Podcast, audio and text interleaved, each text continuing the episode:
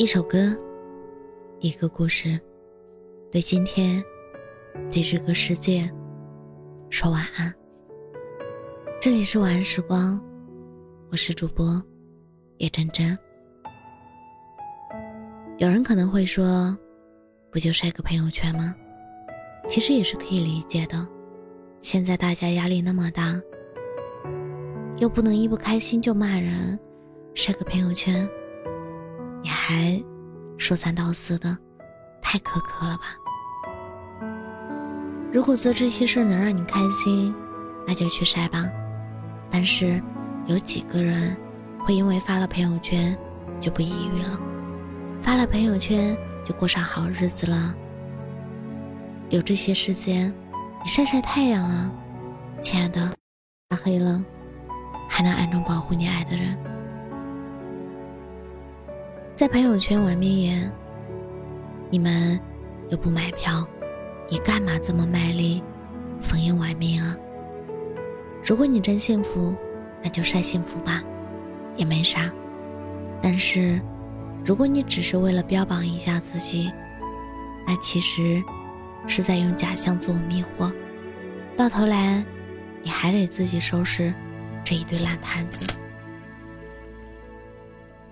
晒朋友圈不是病，但是带着一种病态去晒，那么恭喜你，你很有可能得了一种叫极度虚无、需要刷存在感的病。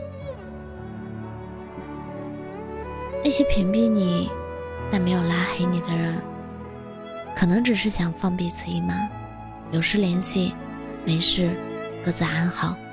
真想跟你一刀两断的，早就二话不说。把你拉黑了，收起你的玻璃心，该哄啊哄啊，该忙啥忙啥，做你自己该做的。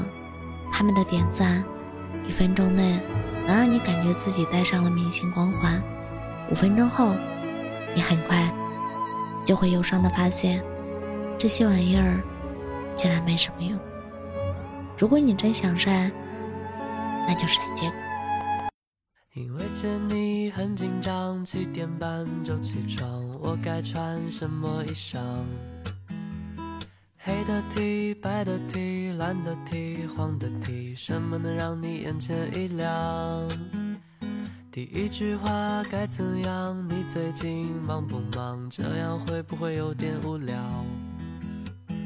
然后呢？怎么办？该带你去什么地方？公园、影院或游乐场？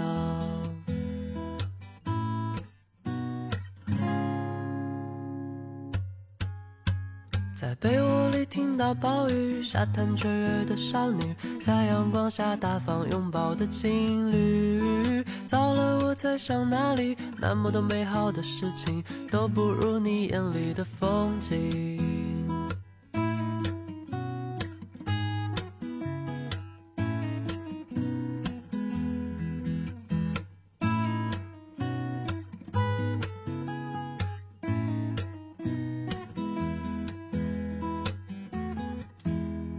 一转眼就到晚上，月亮赶走了太阳，没想到那么快收场。我为什么那么紧张，躲避着你目光，还有些话没对你讲。